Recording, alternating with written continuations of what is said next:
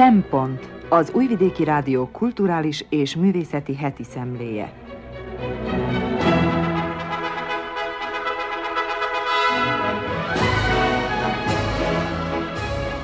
Jó napot kívánok! Köszöntöm az Újvidéki Rádió hallgatóit. A mikrofonnál Krnács Erika, a Szempont mai szerkesztője. Ízelítő kínálatunkból.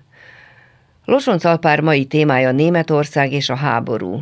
Többek között arra a kérdésre is választ keres, hogy mi az a vonakodó hegemónia. Gruig Zsuzsa azt boncolgatja, milyen volt és milyen ma a nők helyzete a férfi társadalomban. Az Oscar díj egyik várományosa Martin McDonough a Sziget szellemei című filmje. Erről szól Sándor Zoltán kritikája. Gobbi Fehér Gyula heti jegyzetében a sértett emberekről és a sértett társadalomról ír. Tartsanak velünk!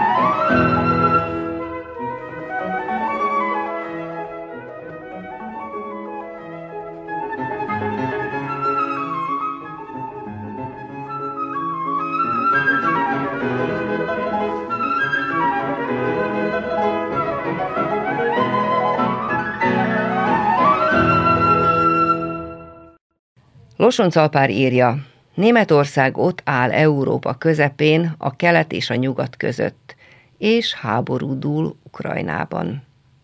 Ime megengedem magamnak a tény ellentétes képzelődés fényűzését.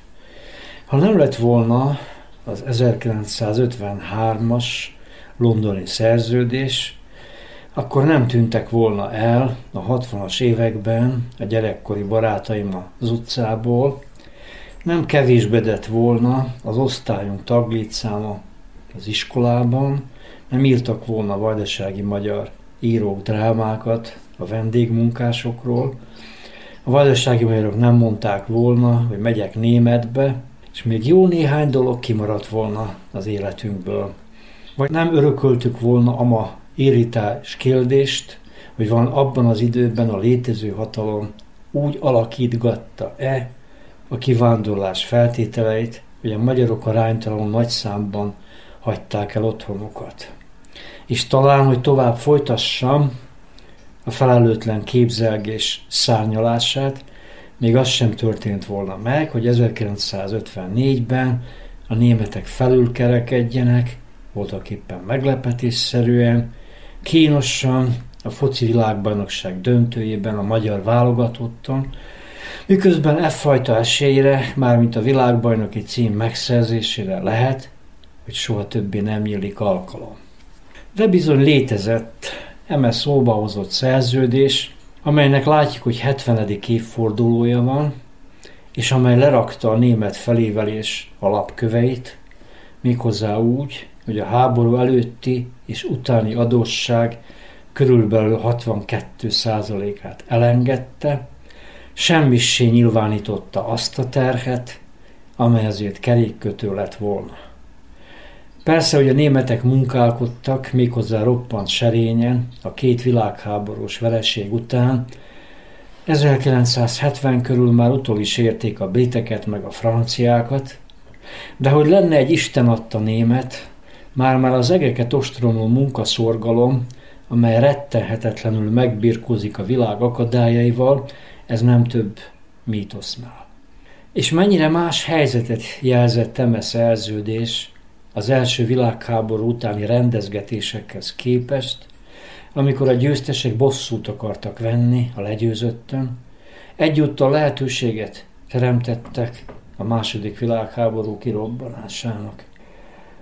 Pedig a második világháború után is ingadoztak, különösképpen a világ első rangjára szertevő amerikaiak, hogy kieszeljenek valami kolosszális büntetést a németeknek, hogy végre valahára lemondjanak világhódító terveikről, és hogy mindörökre kedvüket szegjék a német hatalmi fantáziálgatásoknak.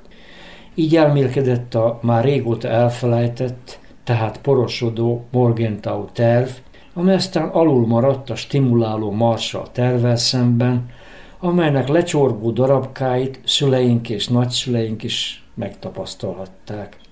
Németország ott áll Európa közepén, és eme szituációja nyugat és kelet közi helyezi.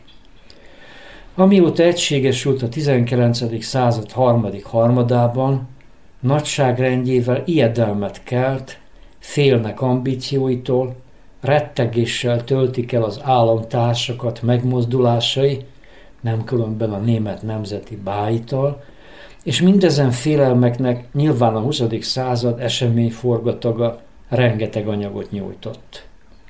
Ahogy egy figyelmes történész észrevette, a német nagyságrend nem akkora, hogy abszolút hatalmat birtokoljon Európában, de az elég, hogy a társak ne szeressék eme ország mozdulatrendjét, és hogy állandóan a gyanúperrel éljenek vele kapcsolatban.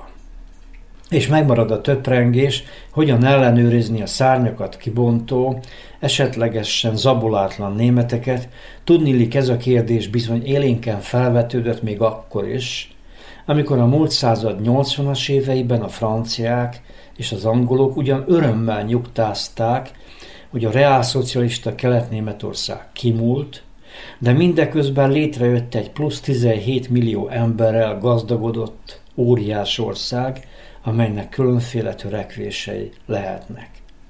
Az Európai Unió minden szépség ellenére azért magában foglalja ezt a különösen francia igényt is, hogy általa a németek kordában tarthatóak. Persze, hogy mekkora sikerrel történik ez, az másik kérdés. Viszont az Európa központi részén való fekvésnek vannak eszmei vetülete is. A németek óriási gyűrközése a nyugattal számottevő és különféle teljesítményeket eredményezett. Hiszen egyfelől német eredetű, az az Immanuel Kanthoz fűződő elgondolásrendszer, amely lelkesíti ezt a világrendet is, amelyet állítólag az ész által diktált szabályok öveznek, és amely akár a nyugati önértelmezés legjavát is adhatja, legalábbis eszmei vonatkozásokban. Ám ott van egy Oswald Spengler is ellenpólusként, aki megírta, méghozzá több mint száz évvel ezelőtt, a Nyugat Alkonya című könyvét, mintát teremtve még a ma számára is. Nem kellene felejteni, hogy milyen erőteljes befolyást gyakorolt a két világháború közötti magyar írókra is, akik Trianonokán nem győztek neheztelni a napnyugat előjáróira, és hát Spenglerből merítettek, ahogy ezt teszik ma is. Mindközönségesen német vonatkoztatottságú nem csak a napnyugat eszmei maximumát megtestesítő gondolat, hanem a nyugat napjának végleges elsötétedését beharangozó gondolatfutam is. És ez a kettőség olyannyira meghatározó a talányos német létezés kapcsán. De a botorkáló, a többiekhez képest később megvalósuló német nemzeti egység is mintateremtőnek bizonyult. A sematikus meggondolás szerint ugyanis az állami védőszárny hiányában a kultúra, és a nyelv és az emlékek jelentették a nemzeti matériát. Innen a kultúra elképesztő kultusza, elmélyített dicsőítése a német önértelmezésben, és innen adódik ama érdeklődés is, amelyet a németektől keletebbre tanyázó népek, és a magyarok is tanúsítottak a német nemzeti dinamika sajátosságai iránt amely aztán tényleg valamilyen hegemóniához jutott el az utóbbi 15 évben. Mint hogy nincs is olyan értelmezés, amely valamilyen formában ne jegyezné, ne rögzítené ezt a hegemonikus pozíciót.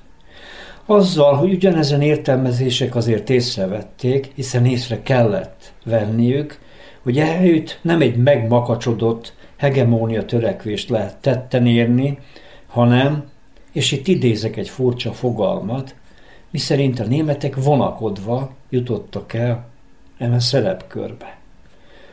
Vonakodó hegemónia ez szerint a német, de mit is kell ez alatt érteni? Mindenek előtt azt, hogy ez a pozíció nem egy tervszerű gondolatrend folyamánya, inkább hűvelyezhető ki a többiek gyengeségeiből és a történelmi mozgások forgácsaiból. És némi igazságot tényleg felfedezhetünk mindenben. Az az ország, amelyről, és ezt is szokás elfelejteni, a század elején nem volt más sokak számára, mint Európa beteg embere. És ugyanezen az ország az 2007-es válság után kapott erőt, talán szerencsét is, méghozzá kedvező iparpolitikája okán. A válság utáni izmosodás aztán olyan helyzetet teremtett, amely valóban megfelel a németekről szőtt elképzelések legalább egy részének, mármint az éllovas szerepről. De azt is jelenti ez a jelzet, hogy a németek legszívesebben olyan politikát tűznének, amelyben nincs politika, amelyből kilógozódik maga a politika, és marad csupán a technologisztikusan, üzemszerűen működtetett gazdaság normarendszere, ne talán a sváb háziasszony szorgoskodása és gazdasági erényei, különösképpen a takarékoskodás, mint a legfőbb paradigma. Jó lenne úgy okoskodni ezt szerint, hogy a gazdasági algoritmusok szabják meg az útirányt, és a politikának semmi szerep nem jut. Ez azonban egyébként sem tartható elképzelés, hát még egy olyan korban, amelyben Európát újra elérte a háború, és amely vadul vonatkoztatja egymásra a politika és a gazdasági dimenzióit. Németország megzavarodottságában gyötrődik és killódik, és a vonakodó hegemon bebetonozott pozíciója kopásnak indult. Így elhidegült a viszony a kivételezett európai partnerekkel, a franciákkal, az istenített gazdasági mérőszámok aggodalomra adnak okot, így a hol csodált, hol szidott német külkereskedelmi többlet fogyófélben van, aztán hosszú konzervatív uralom után tavaly előtt egy tarka-barka, tekintét voltak éppen nélkülöző, politikai koalíció jutott a trónra, amelyben mintha hiányozna alkalomattán akár az elementáris politikai tudás is, a stratégiai gondolatról nem is beszélve. Történik mindez egy különleges történelmi pillanatban, amely éppenséggel olyan egyéniségekért kiállt, akik merészen irányt szabhatnának a homályban, a ránk telepedő ködben. Aki azon tépelődik, hogy miért van hiány jelentékeny politikusokban a világ, lehet, hogy Németországot választhatná szemléltető eszköznek. A németeket nyilván a földrajzi meghatározottságok a kiátkozott oroszok mellé helyezték. Élvezték is az orosz energia áramlás adományait, most viszont az önkorbácsoló, kanosszát járó németelmek bocsánatért esedezik, hogy valaha kedvezményezettjei voltak eme helyzetnek. A napnyugati egység iránti makulátlan hőség vezeti a németeket arra, hogy az ukránoknak hírszerzési szolgálatokat nyújtsanak, és arra is, hogy valamennyi hezitálás után tankokat is szállítsanak az áldozatnak. Mindeközben azonban azt vették észre, hogy a különféle elköteleződések, történelmi tehertételek, meg a politika nélküli politika kontextusában elveszejtették azt a lehetőséget, hogy saját országukat védjék. És akik a nyers, durva geopolitikai viszonylatokat firtatják, rögvest jelenzni fogják, hogy időközben a nyugati világ első amerikaiak iránti alárendeltség foka erősödött. Van itt a korábbiakhoz képest drágább amerikai energia, miközben a németek legszívesebben nem foglalkoznak azzal a kérdéssel, hogy kirobbantotta fel a gázvezetéket, amelynek rossz következményeit nekik kell nyögniük. Német nagyság. Schiller versterve volt ez egykor, igaz egy másfajta korban, Ma persze számolnunk kell egy sereg olyan tényezővel, amelyek beárnyékolják ezt.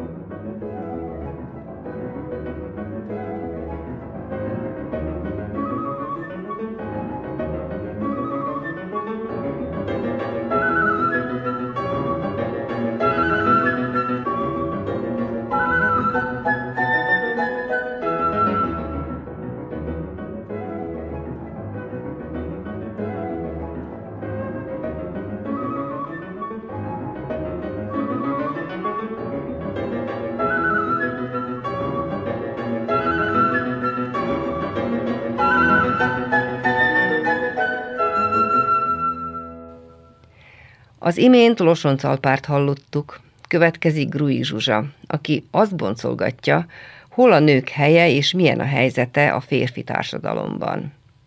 Boldog nőnapot! 1917 óta március 8-án a Nemzetközi Nőnapot ünnepeljük. Ki virággal, ki csokival kedveskedik a környezetében élő nőknek, és persze vannak, akik szerint ebben az emancipálódott világban nincs szükség arra, hogy külön napot szenteljünk a nőknek. A nőnap eredetileg többet jelentett annál, hogy a fiúk átnyújtanak a lányoknak egy csokor nárciszt, akik ezt szépen megköszönik, és az élet megy tovább. Munkás mozgalmi és egyenjogúsági törekvésekről volt szó, vagyis arról, hogy a nők számára is elérhetővé váljon a lehetőség az önálló egzisztencia kialakítására. A 19. század közepén New Yorki nők tüntettek azért, hogy jobb munkakörülményeket és magasabb fizetést harcoljanak ki maguknak. Egy évtizednek kellett eltelnie ahhoz, hogy a jogszabályokban megjelenjen egy akkoriban sokak számára merőben újnak és megbotránkoztatónak ható gondolat. A nők helye mégsem csak a konyhában van. Fontos volt, hogy a nők ugyanannyi munkáért ugyanannyi bért kapjanak, mint a férfiak, hiszen sokáig ez sem volt magától értetődő. És persze az sem mindegy, miféle munkát vállalhat el egy nő. Gyerekkorom egyik meghatározó sorozata volt a váratlan utazás – a 20. század elején játszódó történet egy család életét követi nyomon, ahol a legidősebb lány Felicity az iskola befejezése után egészen meglepő dolgot művel, beiratkozik az orvosi egyetemre. Persze nincs egyszerű dolga, és nem is elsősorban azért, mert sokan kinevetik és értetlenül állnak a döntése előtt, hiszen azért szerencsére támogatói is akadnak szép számmal. Az előrehaladásának a legnagyobb akadálya abban rejlik, hogy a professzor bizony erősen hátráltatja őt a tanulásban és a fejlődésben. Míg a fiúk párban dolgozhatnak, Felicity-nek egyedül kellene minden órai gyakorlatot végrehajtania ugyanannyi idő alatt, és a legkisebb hibáért is alapos fejmosást kap. Magyarországon 1895-ben engedélyezték, hogy nők is járjanak egyetemre, és még akkor sem volt elérhető számukra minden szak, csupán az orvosi, a bölcsészeti és a gyógyszerészeti közül választhattak. Már akkoriban is értékes volt azonban a nyelvtudás, és ha Erasmus program nem is létezett, külföldön bizony tanulhattak a nők. Így szerzett Hugonnai Vilma orvosi diplomát 1879-ben Svájcban, és ezzel ő lett az első magyar női orvos. Később sorra nyíltak meg az egyetemi szakok a nők előtt is, mára pedig egyáltalán nem kérdés, hogy arra a szakra jelentkezünk, amelyikre csak szeretnénk. A kevésbé szerencsésebbeknek azonban máig szembe kell nézniük azzal, hogy a családjuk vagy a tanáraik nem támogatják őket egy-egy szak mert az férfiaknak való. És ugyan mit keresne egy nő a villamosmérnökök vagy az informatikusok között? Mindeközben terítéken volt a nők választójoga is, hiszen ha a nő fizetett munkájával is kiveszi a részét a társadalmi együttélésből, miért is ne vehetne részt a választásokon? Miért is ne hallathatná a hangját és szavazhatna azokra a pártokra, amelyek a legszimpatikusabbak a számára? Elsőként Új-Zélandon 1893-ban kaptak szavazati jogot a nők. Magyarországon 1918-ban vezették be a nők választójogát, nem kis részben a feministák egyesületének köszönhetően, akik a 20. század elején folyamatosan napirenden tartották a témát. Jugoszláviában csak 1945-ben kaptak a nők választójogot, de az ország még ezzel is évtizedekkel megelőzte Svájcot, ahol országos szinten csak évtizedekkel később kezdtek el egyenrangú állampolgárként tekinteni a nőkre. Ehhez hozzá kell tenni, hogy Svájcban a demokrácia sokkal közvetlenebbül működik, mint más országokban. Ez azt jelenti, hogy míg nálunk négy évente tartanak egy választást, aztán a megkérdezésünk nélkül hoznak döntéseket a minket érintő kérdésekben a választott képviselőink, addig Svájcban szinte egyfolytában népszavazást tartanak valamiről. Ott a nép dönt a legfontosabb kérdésekről, vagyis a nők általános, egész országra kiterjedő választójogáról sem csak az értelmiségi férfiakból álló politikai elit, hanem az ország teljes férfi lakossága döntött. Bizonyos országrészekben persze már korábban is szavazhattak a nők a helyi ügyekben, de az országos kérdések kapcsán csak 1971-től vehettek részt bármiféle szavazáson. Elmondható tehát, hogy néhány évtizeddel ezelőtt nem az volt a nők fő baja, hogy még egy virágot sem kapnak az egész évi munkájukért, mint amilyen a mosás, a vasalás, a főzés, a gyereknevelés, a takarítás és a többi cserébe, hanem azért, mert rendkívül vagány és polgárpukkasztó módon a férfiakéval egyenlő jogokat követeltek maguknak. A nők folyamatosan arra kényszerültek, hogy harcoljanak azokért az alapvető dolgokért, amit a férfiak alapból megkaptak. Ez kezdetben a szabad munkavállalást, az egyenlő bért, a megfelelő munkakörülményeket jelentette, később a választójogot. Konzervatív elveket valló a nőket másodrangú állampolgárnak tekintő emberek számára úgy tűnhetett, hogy ezeknek a nőknek bizony semmi se elég. Az ember kinyújtja nekik a kisújját, ezek meg elrántják az egész karját. Mind többet és többet akarnak, ahelyett, hogy otthon maradnának és szorgalmasan főznének az uruknak. A nők egy idő után már nem csak a munka világában akartak kiteljesedni, már nem csak a politikai döntéshozatalban akartak részt venni, már nem csak egyetemeken akartak tanulni, hanem szabadon akartak dönteni arról is, hogy vállaljanak-e gyerekeket, és ha igen, mikor. Széles körűen elérhetővé vált a fogamzásgátló tabletta, így végre nem a férfi múlt, hogy teherbe ejtie a nőt. Ennek köszönhetően a nők is megismerték az önfelett szabad szexualitást, még úgy is, hogy sok időnek kellett eltelnie ahhoz, hogy ne övezze társadalmi megvetés azokat a nőket, akik élnek ezzel a lehetőséggel. Lassan omladozni kezdtek a szexualitást övező társadalmi tabuk is. Ne gondoljuk, hogy a nők egyenjogúsági törekvése ezzel véget ért. Mert valóban tanulhatunk. De a kislányokat még mindig az irodalom és a bölcsészet felé terelik, a kisfiúkat meg a matematika, az informatika felé. A nők értelmi és probléma megoldó képességei semmivel nem rosszabbak a férfiakénál. A természettudományos szakokon mégis túlsúlyban vannak a férfiak, míg segítő szakmákat inkább nők tanulnak. Ez lényegében azért van, mert a kisfiúkat az eszükért dicsérjük, a kislányokat meg a kedvességükért és a segítőkészségükért. A következménye ennek a jelenségnek pedig az, hogy a férfiak jól fizető munkát találnak maguknak, a nők keresete pedig sokszor csak egy kis kiegészítésként értelmezhető a családi kasszában. Ehhez társul még az, hogy a családban a nő hozza a nagyobb áldozatot, már csak a biológiai szerepéből kifolyólag is.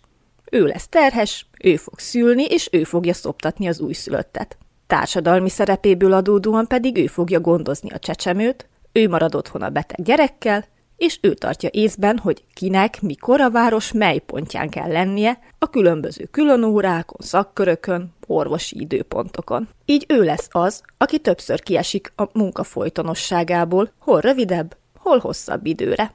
Ez hozzájárul ahhoz, hogy akadozzon a munkahelyi előmenetele. A férfi kollégát fogják előléptetni, mert ő biztos nem fog szülni a következő években, és ha beteg a gyerek, úgyis az asszony marad vele otthon. Ezek a folyamatok pedig azt eredményezik, hogy a nők kiszolgáltatottak lesznek, nehezebben építenek maguknak önálló egzisztenciát, így pedig nehezebben tudnak saját lábra állni, és egy bántalmazó kapcsolatból is nehezebben lépnek ki. Ma az egyik leginkább a köztudatban lévő, a nők jogait érintő téma a szexuális zaklatás és erőszak. A társadalom egy jelentős része a mai napig sem érti, hogy a nem, az nemet jelent, minden körülmények között. Sokak számára meglepő, de sok nő mindennapi tapasztalata, hogy bizony a mai napig vannak férfiak, akiknek nehezükre esik elfogadni, hogy a nőknek joguk van ahhoz is, hogy senki ne érjen hozzájuk az engedélyük nélkül. Ráadásul, ha kezdetben rá is bólintanak az intimitásra, bármikor meggondolhatják magukat, és véget vethetnek a mókának.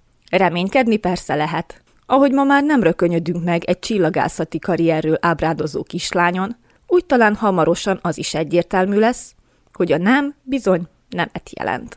A Nemzetközi Nőnap így hát nem a hóvirágról és nem a konyakos megyről szól, hanem arról, hogy mindannyiunk számára egyenlő jogokat kell biztosítani az élet minden területén, függetlenül attól, hogy férfiak vagy nők vagyunk. thank you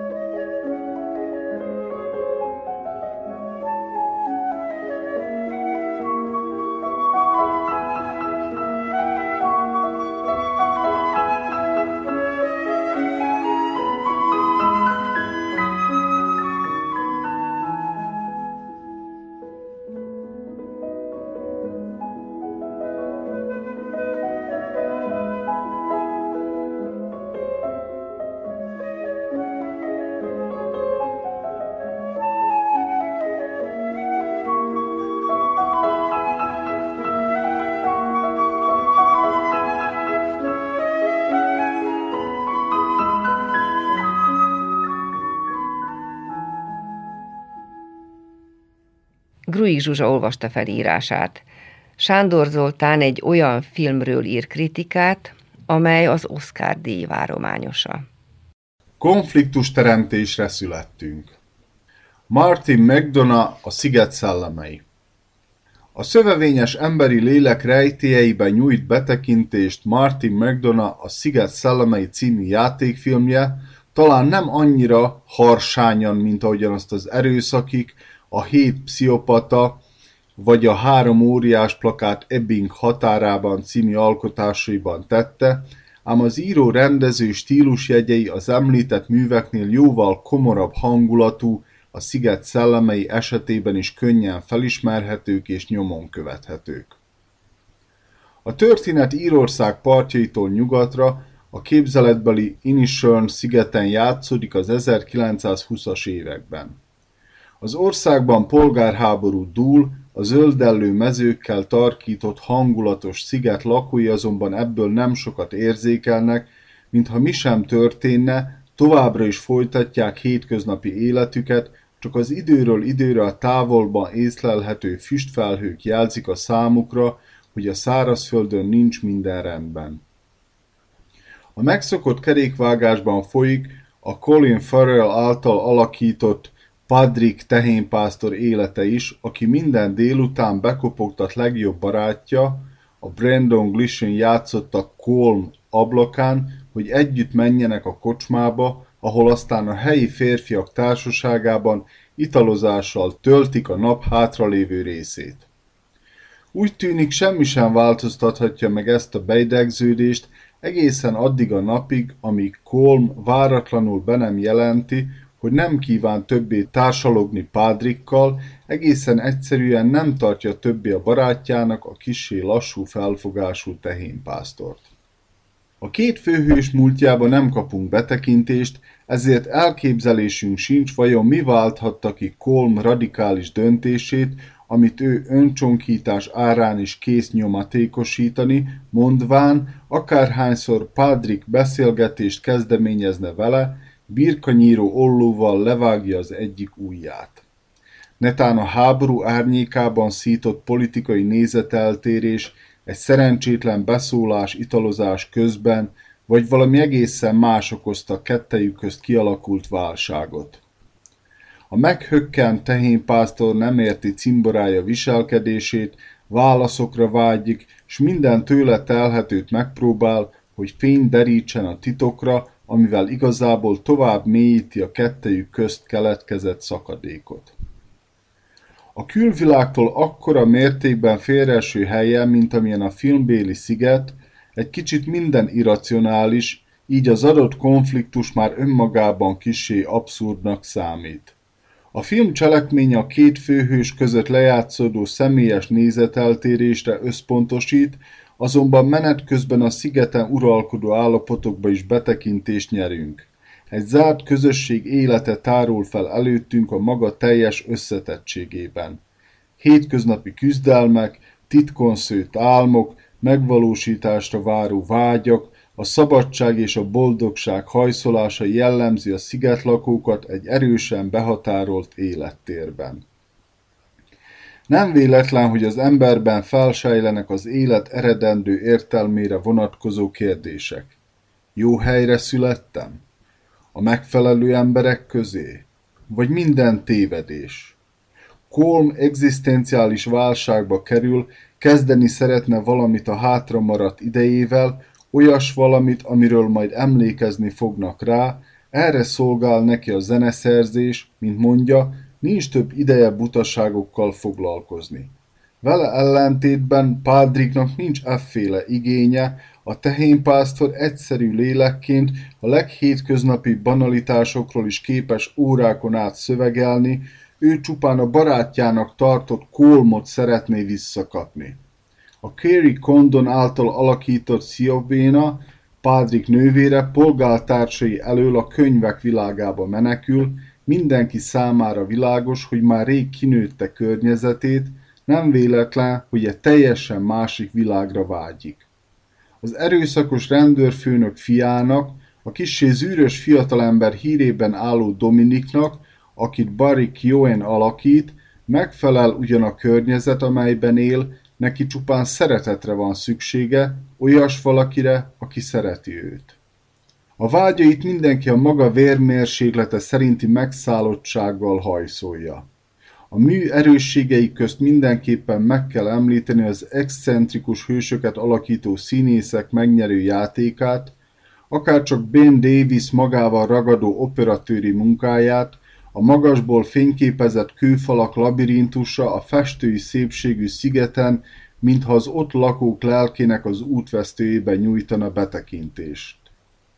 A McDonough művekre jellemző fekete humorú párbeszédek ezúttal is jelen vannak, amelyek szellemességén jókat lehet szórakozni, ám összességében az író-rendező ezen műve jóval visszafogottabb és csendesebb, mint ahogyan azt tőle megszokhattuk, emellett groteszkbe hajló bizarr jelenetek színezik a filmet, amelyek sokszor apró metaforákként is működnek. A nagyművekre jellemzően a sziget szellemei is egyszerre több egyaránt hiteles olvasatot tartogat. Végignézhetjük a filmet egy elzárt kis szigeten zajló élet drámájaként, tragikomikus történetként két barát személyes háborújáról, amely a számukra sokkal fontosabb, mint a szárazföldön dúló polgárháború, ugyanakkor az említett testvérháború egyféle allegóriájaként is tekinthetünk a két barát egyre inkább elfajuló viszájára, amely egyéni szinten ábrázolja mindazt a felbojdulást, ami társadalmi szinten történik éppen. Felmerül azonban a kérdés, vajon a főhősök barátok voltak-e valaha is? Mindig unalmasnak tartottalak, mondja Kolm Pádriknak. Egyáltalán mi a barátság? Feltétlen ragaszkodás a másikhoz, társasági szükségleteink biztosításának egyik formája, vagy inkább a közös igények kielégítésére irányuló kapcsolatfajta? Azt mondják, a rokonainkat készen kapjuk, míg a barátainkat megválaszthatjuk. Valóban helytálló ez a meglátás? Főleg egy olyan kis településen, mint amilyen a filmbéli Inisherin, ahol régtől fogva minden adott, s ahol a kitörésre nem sok lehetőség adatott. Ilyen tekintetben Martin McDonough igencsak provokatív kérdéseket feszeget. Az adott környezetben megtehetjük-e vajon azt, hogy kizárólag azzal foglalkozzunk, amihez a kedvünk tartja, úgy, hogy közben ne bélyegezzenek meg bennünket azzal, hogy magunknak valók vagyunk. Jól neveltségből illik mindig udvariasnak lennünk másokkal szemben, vagy olykor esetleg másképp is viselkedhetünk. Mi a fontosabb? Jó embernek és népszerűnek lenni saját környezetünkben, vagy maradandót alkotni? A sziget szellemei szellemes, érzelemdús és a maga nemében egyedülálló töprengés a magányról, a férfi barátságról, az elidegenedettségről és a szeretet hiányról.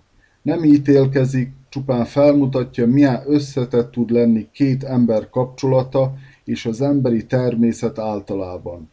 A szigeten, ahol mintha megállt volna az idő, távol a világ zajától, mindenki élhetne békében embertársaival és önmagával, alaptermészetünk azonban úgy tűnik, nem nyújt erre lehetőséget, mintha a konfliktuskeresés emberi jellemvonásunk elengedhetetlen alkotó eleme lenne. Thank you.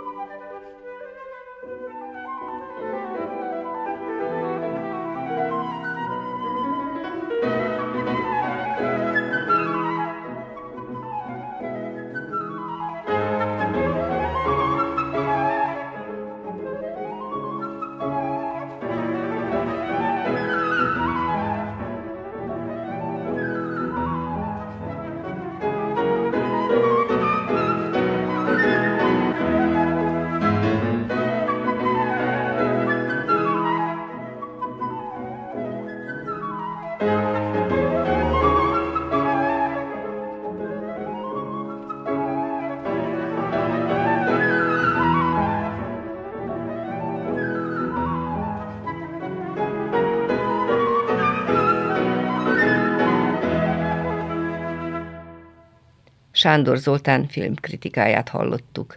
Gobbi Fehér Gyula heti jegyzete következik, sértett emberek, sértett társadalom. Az esős hét után vasárnap végre kisütött a nap. Én is kimentem az előttem vezető sétányra, megjártattam a lábam. Hazafelé jövet leültem egy üres padra, néztem az egyedüli látványosságot, amit látható, amely erre van, az úton rohanó kocsik tömegét. Mindenki panaszkodik a pénztelenségre, gondoltam, közben aki csak teheti, autót vezet. Még a városba sem megy el gyalogosan. Miközben így morfondíroztam, mellém telepedett két korombeli sorstárs.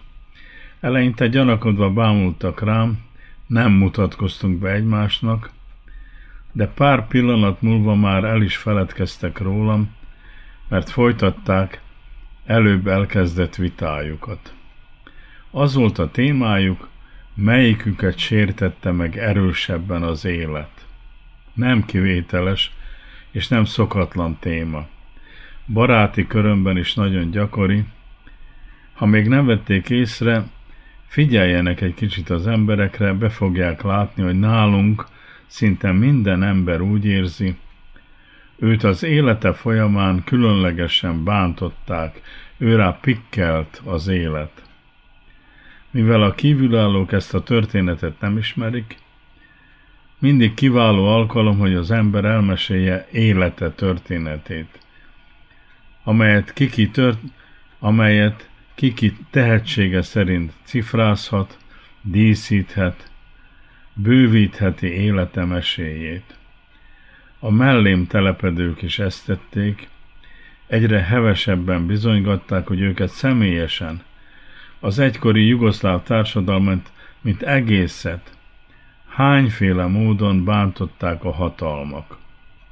Azt hiszem, hogy az első nagy sérelem akkor érte az akkor még jugoszláv társadalmat, mikor a belső csatározások és öldöklések miatt embargót vezettek be ellene. Az első következménye az lett, hogy elveszett a közvagyon nagy része. Sose felejthetem el, hány ismerősöm, hány barátom maradt váratlanul munkanélkül. Egy reggel a Futaki piacon találkoztam Erdei Sacával, akivel két évig egy padban ültem a Mósa Piade gimnázium, a magyar tannyelvű gimnázium padjain. Tudtommal jól kereső mérnök volt a Péterváradi Pobeda mezőgazdasági gépgyárban. Ott a piacon viszont toalettpapírt árult. Elmesélte, hogy a gyár néhány hónap alatt tönkrement, hiszen kiszállítani nem tudták a termékeiket, a belső piacokon pedig nem volt senki, aki megvásárolta volna őket. Egyszerűen megszűnt a jövedelem. Akkor még a régi rendszer szerint munkás tanács irányította a gyárat, de azok se tudták feltalálni magukat, mindenki összeveszett mindenkivel, tehát keserves kínok között esett szét a gyár. És hasonló történetet mesélt egy adai rokonom, aki az Európa szerte híres szerszám gépgyárban dolgozott, egyszer csak ismeretlen erők ragadták meg az üzemet, nem voltak képesek ellenállni, egy-kettőre mindent eladtak, amit lehetett, és így vesztették el az addig sajátjuknak tekintett üzemet, meg a munkalehetőséget, pénzkeresetet. Aztán elkezdődött a spontán privatizáció, ami oda vezetett, hogy a vajdasági hat cukorgyár egyikét egy új gazdag, tagja az új tulajdonosok szektájának egyetlen egy dinárért vette meg. És elkezdődött az általános munkanélküliség, az agrárium összeomlása, meg a gyárak felszámolása. Az emberek többsége úgy érezte, hogy nem tett semmi olyat, amiért bünteti az élet. A közvélekedés az új tulajdonosokat szitta, azokat vélte gonosznak, haragudott rájuk, de tehetetlen volt. Hiába fogtak egyesek hosszantartó sztrájkokba, hiába pereskedtek a kirakott munkások a megszokott jogokért, a tulajdon egyszerre bizonytalanná változott.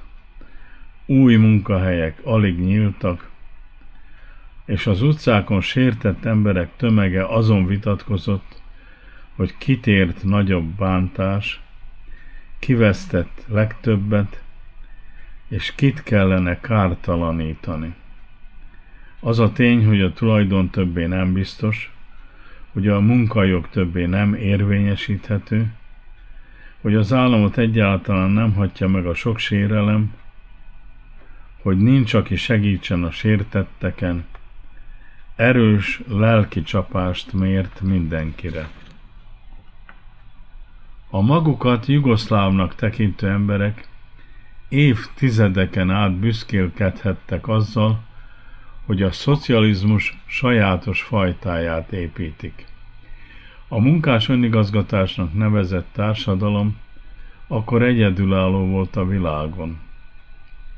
Sokan hittek benne, sokan meg irigyek voltak rá. Az újságok büszkélkedtek vele, hogy a piros útlevelet mindenütt elismerik a világon. A polgárok nem lettek túl gazdagok, de elérhették, hogy legyen saját lakásuk, esetleg saját házuk. És sokan vásárolták a kis zasztava kocsit. A rendszer megváltozása váratlan és kiszámíthatatlan módon megsemmisítette ezeket a sorsokat. A köztársaságok aztán a nemzetek egymás ellen fordultak, egyre több harci szervezet lépett fel, kitört a balkáni népek belső háborúja. És akkor minden megszerzett vagyon leértékelődött. A munkahely elvesztésével fel kellett élni minden tartalékot. Az emeletes falusi ház egyszerre csak nyűggé változott. A hétvégi ház nem csak kiadhatatlanná, hanem eladhatatlanná vált. A dinár értékét vesztette. Az állam úgy mentette magát, hogy beindította az inflációt.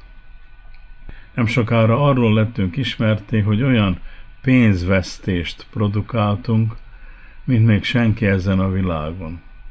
Emlékszem, Német István, az író, barátom, gyűjtötte az akkor mit sem érő bankókat. Azt mondta, a pénzgyűjtők majd húsz év múlva kincset adnak értük. Nem tudom, hogy igaza volt-e, de enyhe undorral vettem kézbe a milliárdokat, amelyeket a munkahelyemen kaptam. Egyszer meséltem már, hogy az 1992. decemberében kapott havi fizetésemért 10 milliárdért a boltban egy üveg savanyú uborkát vehettem.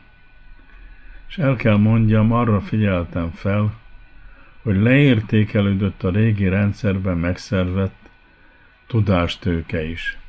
Mintha a korábbi szaktudás, a munkatapasztalat, a diplomáink semmit sem értek volna. Ez is egyfajta sértettséghez vezetett. Emiatt sokan szánták rá magukat, hogy külföldre távozzanak. És akinek ott sikerült saját szakmájában elhelyezkednie, az többszörösét kereste meg az itthoni fizetésnek. Az az ellentmondó helyzet állt elő, hogy itthon kevesebbet ért a szaktudásod, mint nyugaton. Nem csak iskoláztattuk a gyerekeinket, hanem oda is adtuk őket a nyugati országoknak.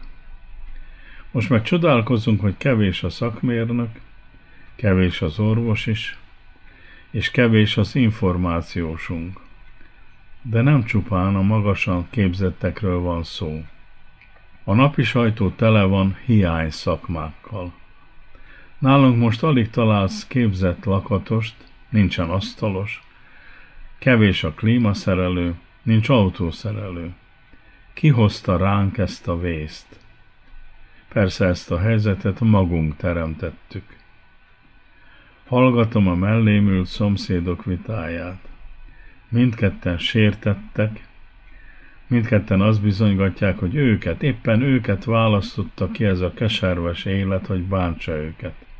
Miért ők a bűnbakok? De nem csupán ők érzik így. Ha körülnézünk, láthatjuk, hogy az egész társadalom ilyen sértődöttségben szenved. Nem elég, hogy nincs mesterünk, aki értene egy szekrényajtó megjavításához.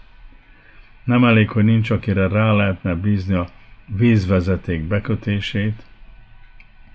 Ma már hiány szakmává vált az általános orvos is, a specialistákról nem is beszélve. Olyan, mintha minnyájunkat minden áldott nap veszteség érné. Valami fontosat és pótolhatatlant vesztünk el naponta. És semmit sem ér, ha azért csak haragszunk, vagy ezért panaszkodunk, lám a szomszédaim is csak járatják a szájukat, így vezetik le sértettségüket, pedig nem csak személyüket érte sérelem. Életük értékei mentek veszendőbe. És érthető is, ha ezt időnként elpanaszolják egymásnak.